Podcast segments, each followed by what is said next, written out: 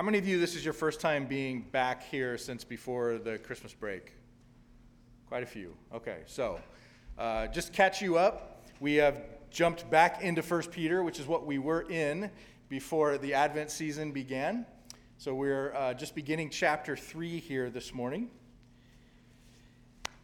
And I'll try to catch you up a little bit on where we've been in chapter 2 because chapter 2 is pretty foundational. Uh, but that's going to come out as I, as I move forward here in the text. Chapter 3, verses 1 to 7 is where we're at today, and uh, I've titled the sermon, Enduring Marriage. And I have to say that the sermon title today. That's funny. It's actually that's appropriate because the sermon title is a bit of a double entendre. All right? So as we think about uh, the idea of enduring marriage, you can you can read that as marriages that endure, right? An enduring marriage, or you can also read it like, oh Lord, I need to endure this marriage. and both are appropriate. Both are appropriate to the text uh, because I think that's what Peter is writing into. He's writing into to address the married folks in the congregation. And, um, and some of them, it's really about, as Christians, learning to have a, a godly Christian marriage. And for others, it's about enduring an ungodly one. All right? So that's the, the sermon title today. I'm just going to go ahead and read the text, and, uh, and then I'll, I'll begin to uh, uh, tell you some thoughts that I have about the text, and then we'll, uh, we'll exposit it together. Let's look down at the text. Verse 1 of chapter 3. Likewise, wives, be subject to your own husbands, so that even if some do not obey the word, they may be won without a word by the conduct of their wives when they see your respectful and pure conduct.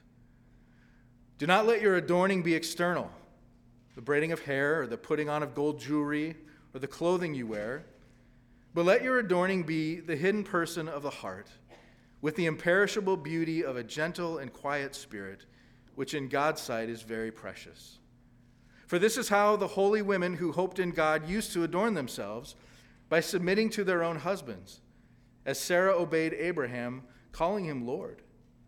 And you are her children if you do good and do not fear anything that is frightening.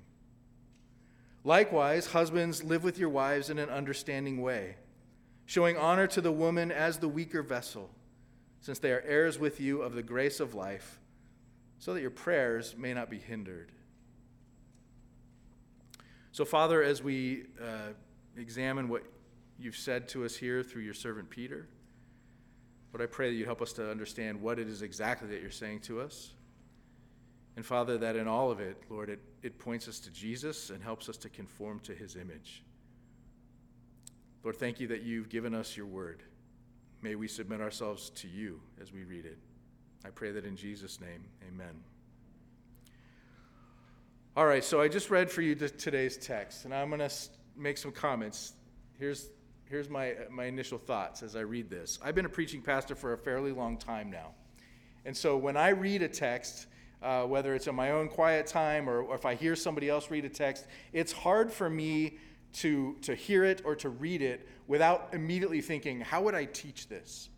How would I preach this? That's just one of the, uh, when you're a preaching pastor, I guess that's just sort of one of the things that, that happens. I think I've almost forgotten what it's like to hear scripture without that additional thought process immediately happening in my mind. How am I going to, how, am I, how would I preach this? How would I teach it? So, so I know that I'm different than most of you in that regard. Most of you aren't preaching pastors. So I'm curious as you read that text, as we read it out loud, does it give you any of the same sudden sort of muscle tension in your body that it gives to me? Some of you are giggling. So I'm going to I'm to assume that that's, that's a yes, right? Um, I read a text like this, and again, I'm thinking not only what is it saying, but how would I teach this text?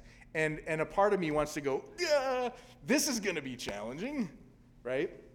Um, so let's just acknowledge that up front. This is a challenging text. And I think a lot of us bristle a little bit when we come against New, text, New Testament passages, especially that deal with the relationships between wives and husbands. And, I, and some of us bristle because we think when we read anything in Scripture that has to do with marriage, maybe our first thought is, my marriage uh, probably doesn't reflect the kind of godliness that the Bible would put up as the ideal for marriage. And so maybe you bristle against uh, hearing another sermon or another passage on marriage because you know it's going to sort of bring to light uh, the failures of your own marriage. And sort of again, right? Like, oh, another, another one of these. Maybe some of you bristle that way. And some might bristle because you're not married. And so you think, this passage has not, nothing to do with me. This isn't relevant to me at all. Or, or maybe you hear a passage or any passage on marriage and, and, and maybe you bristle because it makes you feel like there's something you don't have, maybe something that you're missing out on. So, again, there's lots of different reasons to bristle. And by the way, if any of those describe you that I just said, I want to assure you that this passage is absolutely relevant to you. This sermon will be relevant to you as well, and I, and I hope you're encouraged by it, all right? But let's talk about why most people bristle when we read a text like this. It's because we hear words in it like submit and obey. We hear uh, gentle and quiet spirit and weaker vessel in regards to the wife. And those terms brush up against our cultural sensibilities, right? Uh, they brush up against our cultural sensibilities. And we, as we think about gender, we think about gender roles specifically in marriage.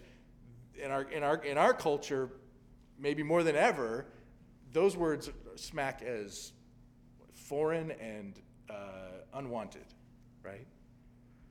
So, if you're feeling a little tense about that this morning, I want to just encourage you take a deep breath with me. Ready?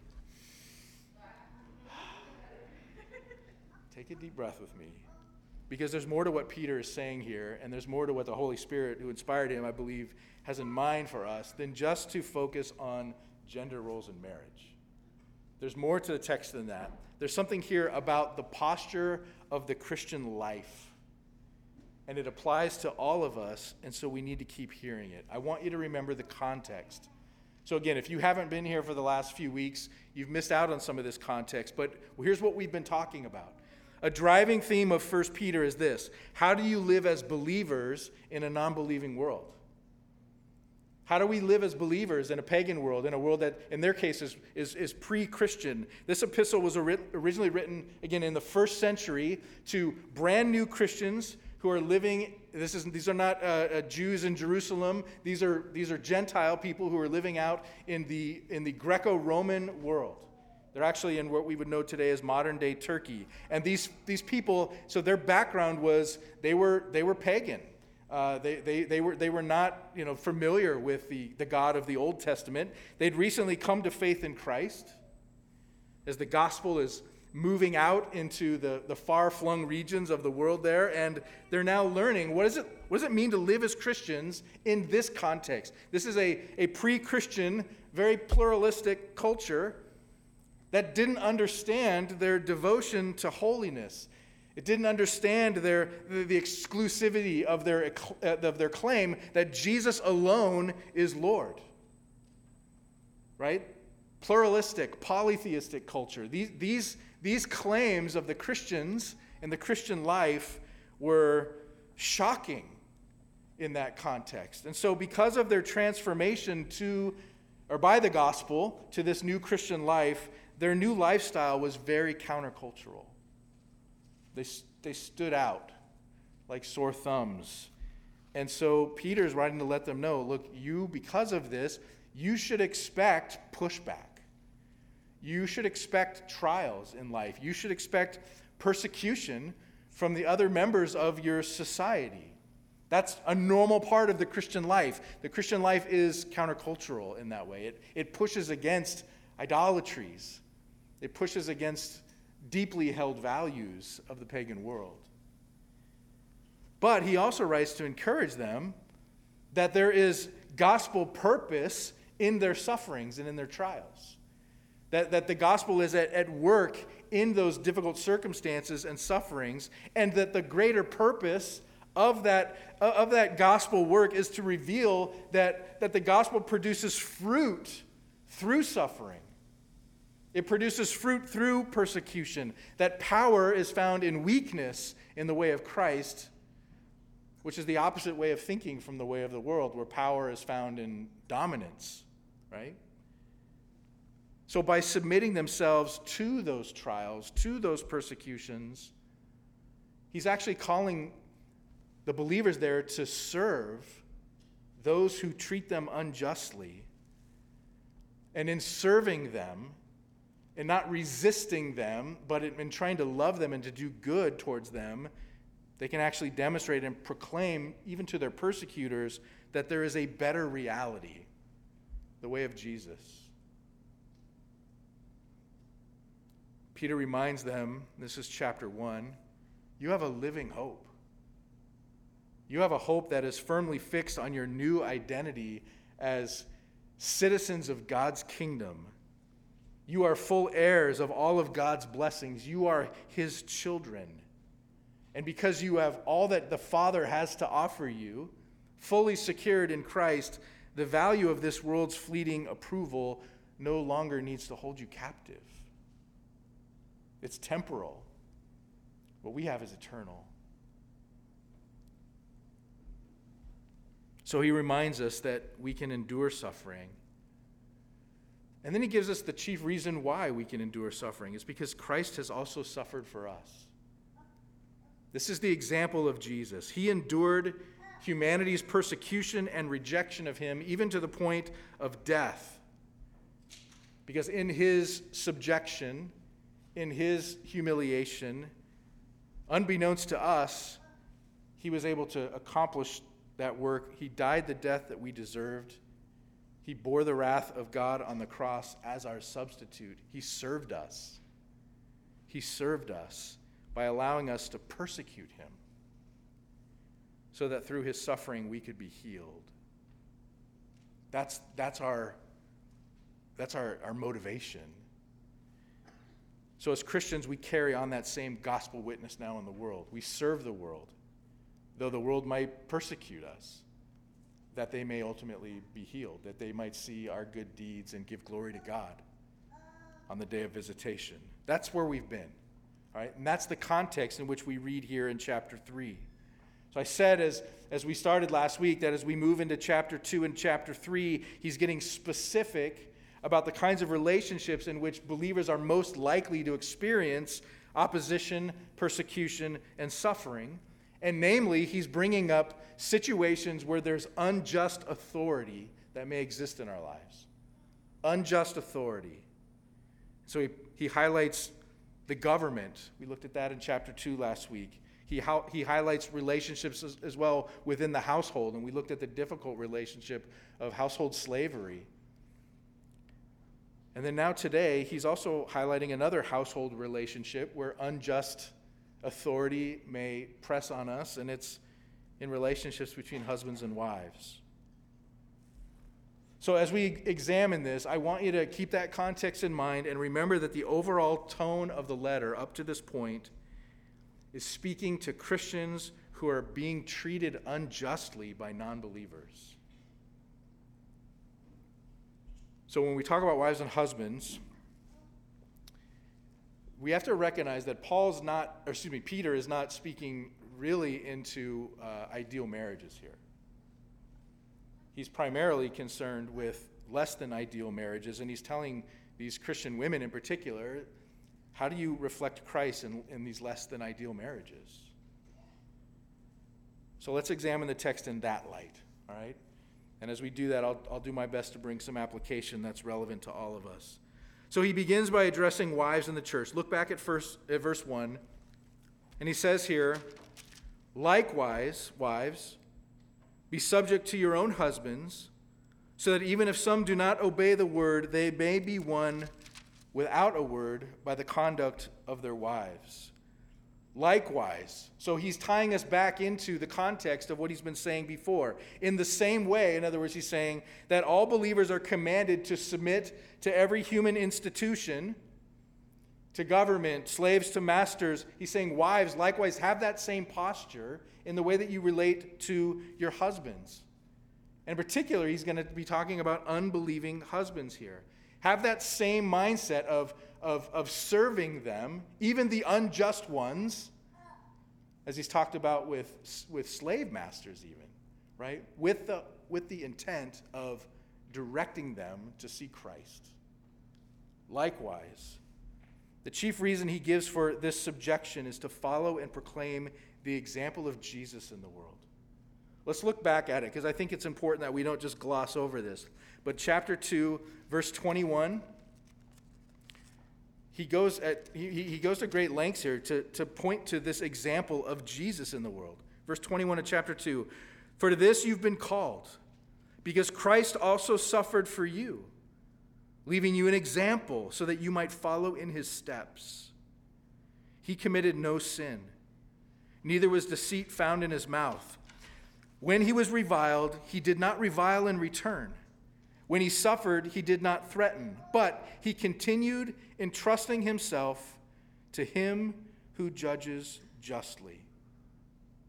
So, the takeaway from last week's message, as we looked at that, was this is, is that as Christians, we should be able to say, I will submit as I continue to serve society's best interest. And what is society's best interest? What's in their best interest? To be exposed to the gospel to be, to be pointed to Jesus. So I'm going to continue to submit to even unjust authority here that they might see Christ even if I suffer, because that's what Christ has done for me.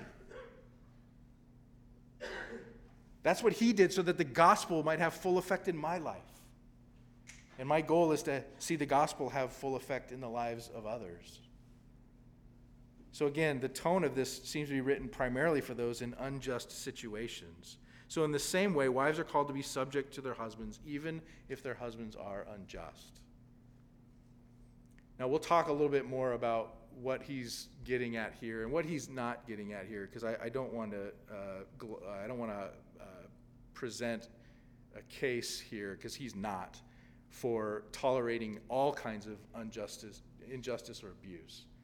But he's talking about kind of like normal patterns of marriage when a non believer is married to a believer and the frictions that come up in situations like that, all right? And he's highlighting a, a few important examples. Now, this, these examples have to do with, with, again, recognizing some cultural realities here, what it would be like for a non believing woman to be married, excuse me, for a believing woman to be married to a non believing man. Remember, he's already been careful to admonish Christians that our role is not to subvert the social order. Look back again at chapter 2, verse 12. Here he's talking about uh, uh, you know, government authorities. He's about ready to talk about that. And he says, he says uh, as, you, as, you, as Christians are living as, as believers in a Gentile world, verse 12, keep your conduct among the Gentiles honorable, so that when they speak against you as evildoers, they may see your good deeds and glorify God on the day of visitation. Look also down at verse 15. For this is the will of God, that by doing good you should put to silence the ignorance of foolish people. So he's already admonished us. Our, our, our role is not to try to subvert the order in society by you know, using our freedom as a cloak for evil and pushing back, but rather to just to, to do good, to submit ourselves to those institutions and authorities. Now, what, what has that got to do with marriage? Well, in, in, in first century Roman culture, uh, there was a, a, value that everybody, everybody held, which was the Pax Romana, which is Latin for Roman peace. You got to keep the peace. Uh, the Romans were not keen on rabble rousers or anything that would, that would disrupt the order of society. And one of the things that they were most uh, suspicious of Whereas they went and they conquered different lands, especially to the east, they, they were conquering people who held different religious beliefs. And so they were very suspicious of these suspect Eastern religions who were often uh, accused of disrupting that Pax Romana. So there was a definite concern that the Christian religion, rooted in a monotheistic declaration that Jesus alone is king, Jesus alone is Lord, could be very disruptive to the Pax Romana. Now, one of the ways that that, that that could be displayed and that disruption to order could happen is when, when a, uh, a, a, man and a woman get married, it was expected that the woman follow the religious customs and practices of her husband.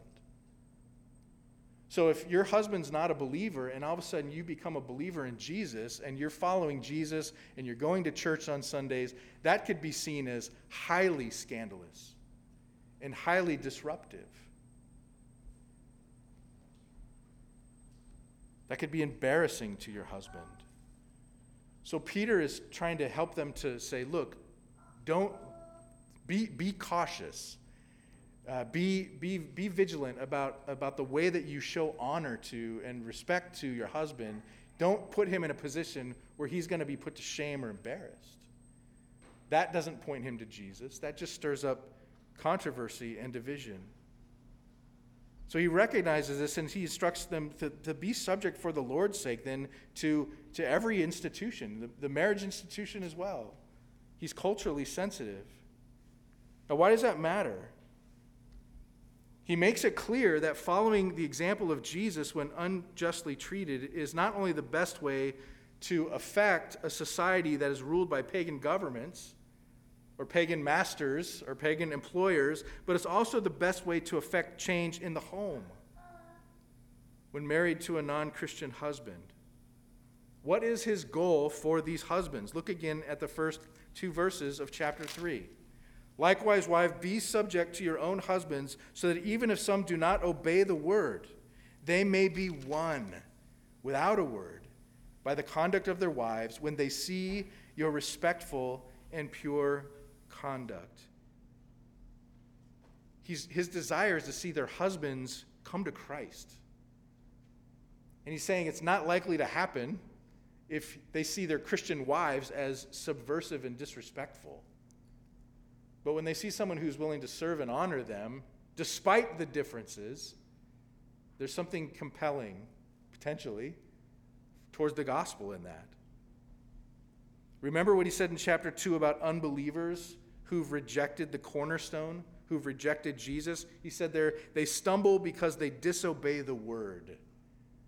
That's chapter 2, verse 8. So I think what he's saying here is if they won't listen to the word, let them be won over without a word.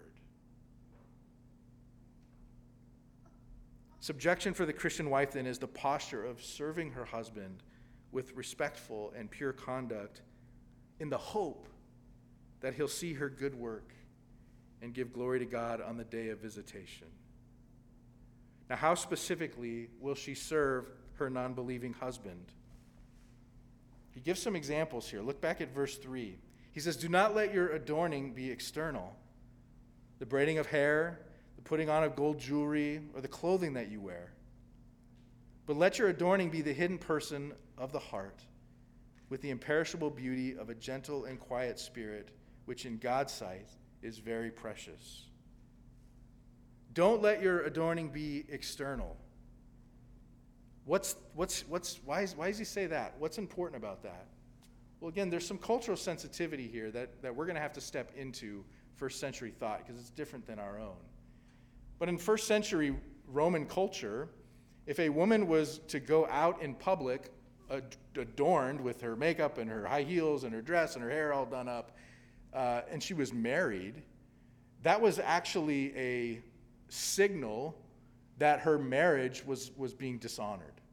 In other words, there was a, there was a communication associated with that kind of adornment that, that, that speaks of an availability or a disrespect or a dishonor towards one's husband. Uh, the, the, again, is different in our culture, right? That we don't, we don't think of that today, but that, that would have been what was communicated here. So again, if, if you've got women who are, who are believers and they're maybe they're heading off to church to be with the church on a Sunday morning and they're, they're, they're going out with their gold earrings and their hair done and their, their makeup on, it could have been scandalous and again reflect badly back on their husbands. And so he's saying, again, we're not here to create that kind of controversy. That's not helpful. What does he implore instead? He says, Let your beauty be the hidden person of the heart, your adornment there, with the imperishable beauty of a gentle and quiet spirit, which in God's sight is very precious. What's he advocating for here? He's not advocating for silence. what he's advocating for is he's advocating for a fruit of the Spirit, right? Gentleness is a fruit of the Spirit. He's saying, exemplify the, the fruit of the Spirit and the example of Christ, who was gentle and lowly, who, who was not loud and rabble rousing, but was quiet, even in the face of unjust treatment. I think what he's saying here, and he's pointing to here, is something that it's not a female virtue to be gentle and quiet, it's a Christian virtue. He wants them to display Christ in their conduct. We can look at this and say, what does submission not mean by, by, by reading between the lines here? Submission does not mean agreeing with everything your husband thinks. How do I know that? Because in verse 1, we're told here be subject to your own husbands so that even if some of them don't obey the word, he's speaking to women who do obey the word, who do believe the word. So it's not about thinking the same and agreeing with everything that your husband thinks. And it's not about trying to necessarily change him, right? Be subject to your own husband so that even if some obey the word, they may be won without a word by the conduct of their wives when they see your respectful and pure conduct. Trusting the Lord for change, but not, not necessarily you trying to change. So there's hope here for changing both husbands and the culture that has made them act the way they act, or act the way that Peter is encouraging them to act? Is he telling them to submit to their husbands just to prop up cultural norms of male dominance and female oppression? No. In fact, he's doing the opposite. He's advocating social change in ways that run counter to natural thinking. He's saying, be like Jesus. And if you're like Jesus, you're going to aim to change society not by asserting power over it, but by serving it to bring about change through the heart.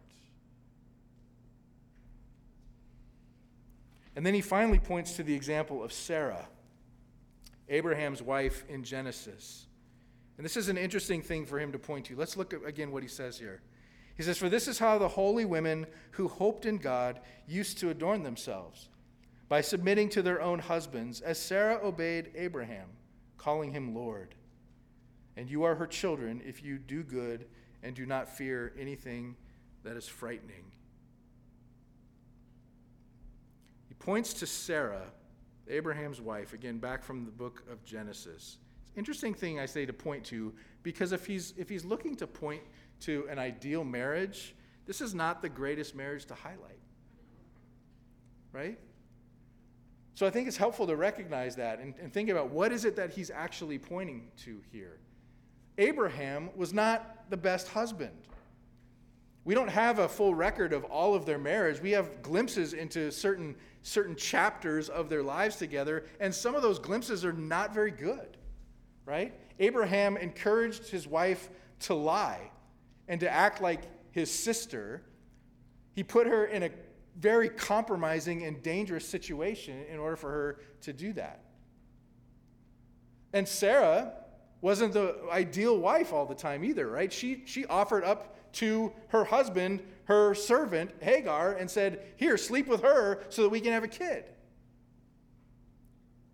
Not the most ideal marriage. So, why point it out? Because he's actually pointing to a specific moment. There's only one moment that we can really point to in Genesis to see Sarah's obedience to her husband and it was in that moment of him unjustly asking her to lie. he was treating her unjustly. And yet she submitted herself to that unjust treatment. It says she called him Lord. That's little L Lord, right? It's not God Lord, not big L Lord. But in other words, she called him her master. She submitted to that authority.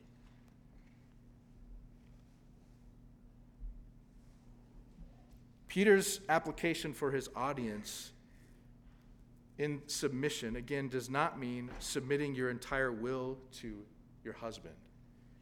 Sarah called him, again, Lord with a little l, not a big L. She hoped in God, it says. It doesn't mean that she gets her spiritual strength from her non believing husband. Verse 5 here, Peter talks about, again, hoping in God. Rather, she gets strength not from her husband, but for her husband. Her strength is the Lord. And it doesn't mean acting out of fear. He says, look, being in, a, in an unjust marriage, in a difficult marriage, can be certainly frightening, but don't be afraid.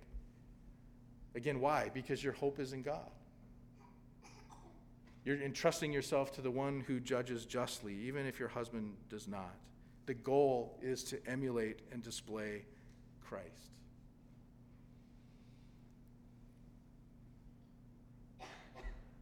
And then he turns to the husbands and he says, and by the way, the tone now shifts from talking primarily to wives who are married to unbelievers to addressing husbands who are believers, right? Because he's talking to men in the church. They clearly are believing men. He says, How can husbands act in a way that likewise demonstrates the love of Christ through sacrificial service towards their wives? Likewise, husbands, live with your wives in an understanding way showing honor to the woman as the weaker vessel, since they are heirs with you of the grace of life, so that your prayers may not be hindered. Likewise, demonstrating the love of Christ through sacrificial service towards their wives. In other words, yes, women can be in really dangerous situations in their marriages, but not if they're married to you, Christian men you should be different. Your relationship to your wife should be marked not by this cultural dominance and and, uh, and, and, and, and uh, sort of the, the chauvinistic patterns of the first century world around you, but rather living with your wives in an understanding way. Quit trying to, to make her just always have to understand you, as was common culturally. No, you, you understand her you show honor to her. Again, countercultural thinking. Show honor to her. How? As a weaker vessel. What does that mean? I think it, I think it means probably two things uh, legitimately. One would be this there's a generalization being made here that's generally true. Most men are physically stronger than their wives.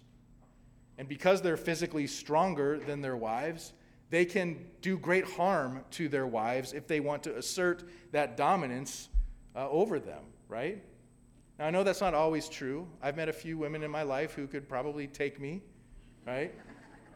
But, but, but let's be honest. I've met very few women like that, right? I'm not, no offense to women. I'm just, I'm a pretty big dude, right?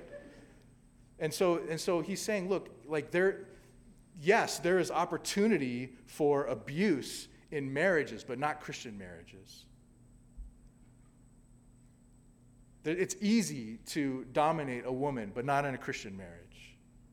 Treat her with honor as the weaker vessel. And I think there's another way that we can interpret the weaker vessel imagery here, and that's, that's that, that what is fine, what is precious, is often most fragile, right? like, like the, the china in my grandmother's china hutch is far more fragile than the plastic plates and tumblers that I normally eat off of. It's weaker, but it's far more precious, right? And I think he has those ideas in mind here. Your wife is, is precious. She is to be honored. She's to be cherished here. And is there any sense in which there's a, uh, uh, a hierarchy here? No, because he's saying she's an heir with you of the grace of life. There's an equality in Christian marriage. We are equally in Christ. And if you don't treat her in those ways, he says, your prayers will be hindered. Christian husbands, if, if we don't have fellowship with our wives that's honorable, we won't have fellowship with God.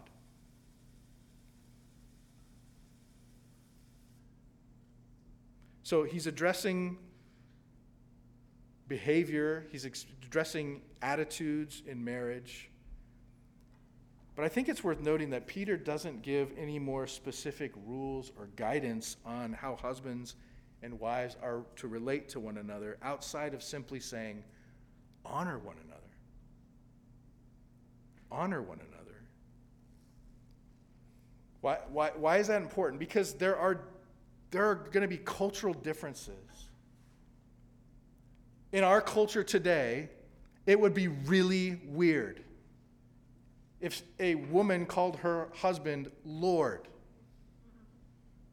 It's weird. Don't do it. Right? What, what that's communicating for Sarah to say to, to Abraham, it's communicating she's honoring him, right? In our culture, it would communicate something different than that, right? It, it, in, in this culture, it was, it, was, it was communicating something, like I said before, to, you know, to wear gold jewelry and makeup and do your hair. In our culture, it doesn't communicate those same things. So he's not laying rules here that are, that are sort of universally to be applied across every marriage and every culture. Women, don't ever do your makeup, don't ever do your hair, just be gentle and quiet people. There's going to be cultural differences, and there's going to be individual differences. I'm a committed complementarian.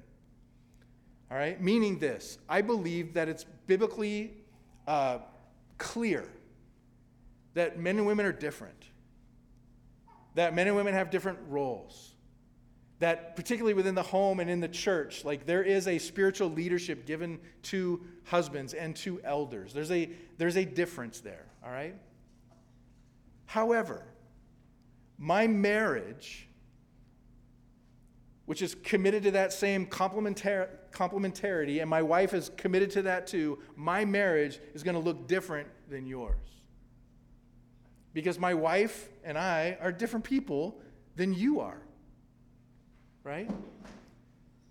So don't let anybody tell you that there are very specific ways in which this kind of honor has to be displayed in a home. There are specific rules that have to be followed. It's not necessarily the case. What is the case is are you and your spouse together seeking to honor one another and point to Jesus in the way that you relate? Peter doesn't lay anything more on us than that. I think it's to say we're not to focus on the windshield, but to look through it, right? If the windshield is what he says here about these specific relationships that we're in, there's stuff to be gleaned from looking at the windshield, but the point isn't to look at it, it's to look through it to get to what it points to in Christ. Look through the windshield. If we get hung up on the details, we'll miss the point of what's on the other side. Po- what points to Jesus? What points to his sacrifice, his humility, his servanthood? The point is to honor everyone and thereby bring glory to Jesus. Not every marriage is the same, nor are the cultural considerations the same, but the principle of demonstrating our freedom in Christ through servanthood, that's always the same. That's always the same. The goal of, of, of, of, of, of doing that for the Lord's sake is always the same. And by the way, when we focus on the windshield, instead of looking through to what it's supposed to point to, it leads to a lot of unnecessary strife, doesn't it? You know, if you show me a Christian woman who's upset or hesitant about the possibility of being uh, subject to a godly man, a good and godly husband, and there are lots of Christian women who are hesitant about that. Maybe some of you are hesitant about that. I guess I would say this I, I, wish I could show you 10 women who would, who would probably give anything to have a godly husband worthy of that kind of voluntary submission and honor. And if you show me a, a, a, man who thinks that passages like this give him license to be chauvinistic or domineering over his wife, and there are plenty of men who use passages like this to validate that kind of uh, arrogance. I'll show you overwhelming New Testament evidence that you're actually called to love and to cherish and to nurture her and to lay down your life for hers. Because apart from that kind of Christ like, sacrificial, cruciform service, God will not regard you at all.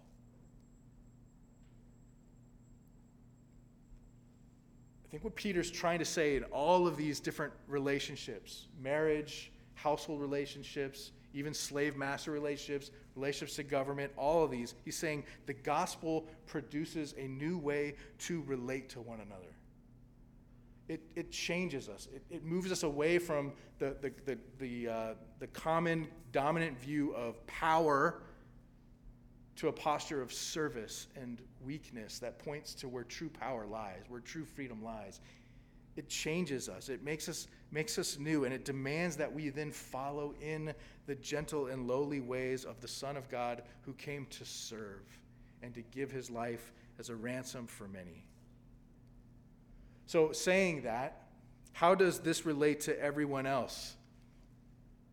Whether you're married or not. Peter again is pointing to a posture of the Christian life. He's talking to a people who are, yes, you are, you are living in a world that is, that is not Christian, and it's going to press hard against you. And he's saying that's normal. That's normal.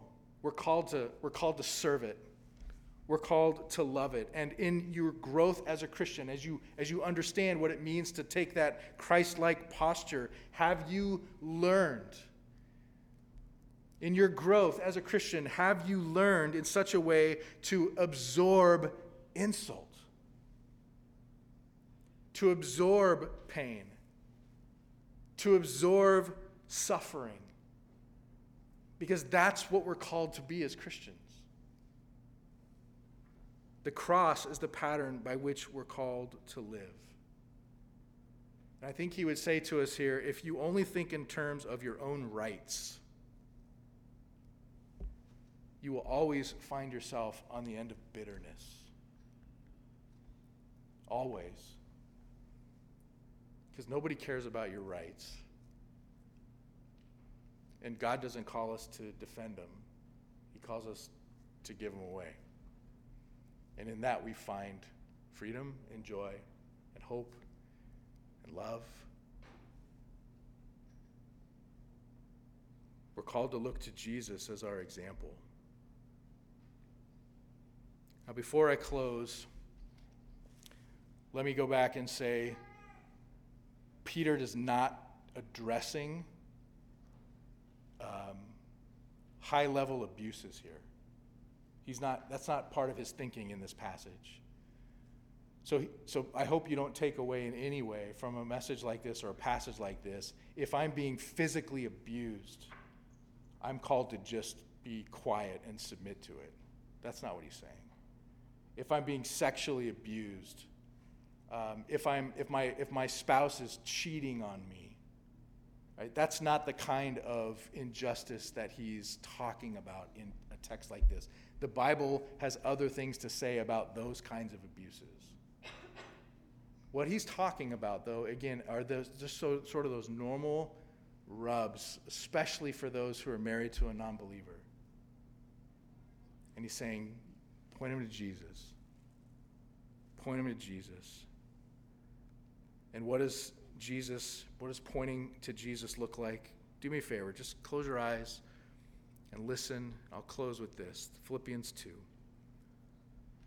If there's any encouragement in Christ, if there's any comfort from love, if there's any participation in the Spirit, any affection and sympathy, complete my joy by being of the same mind, having the same love, being in full accord and of one mind.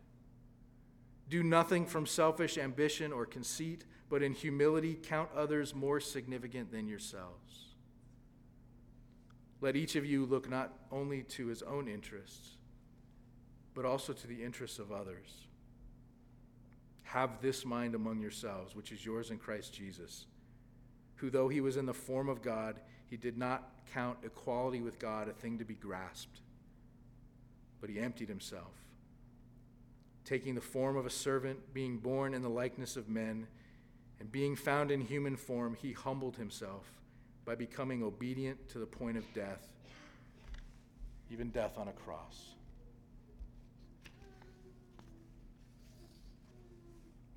I want to close in prayer by praying the prayer of St. Francis, who said this.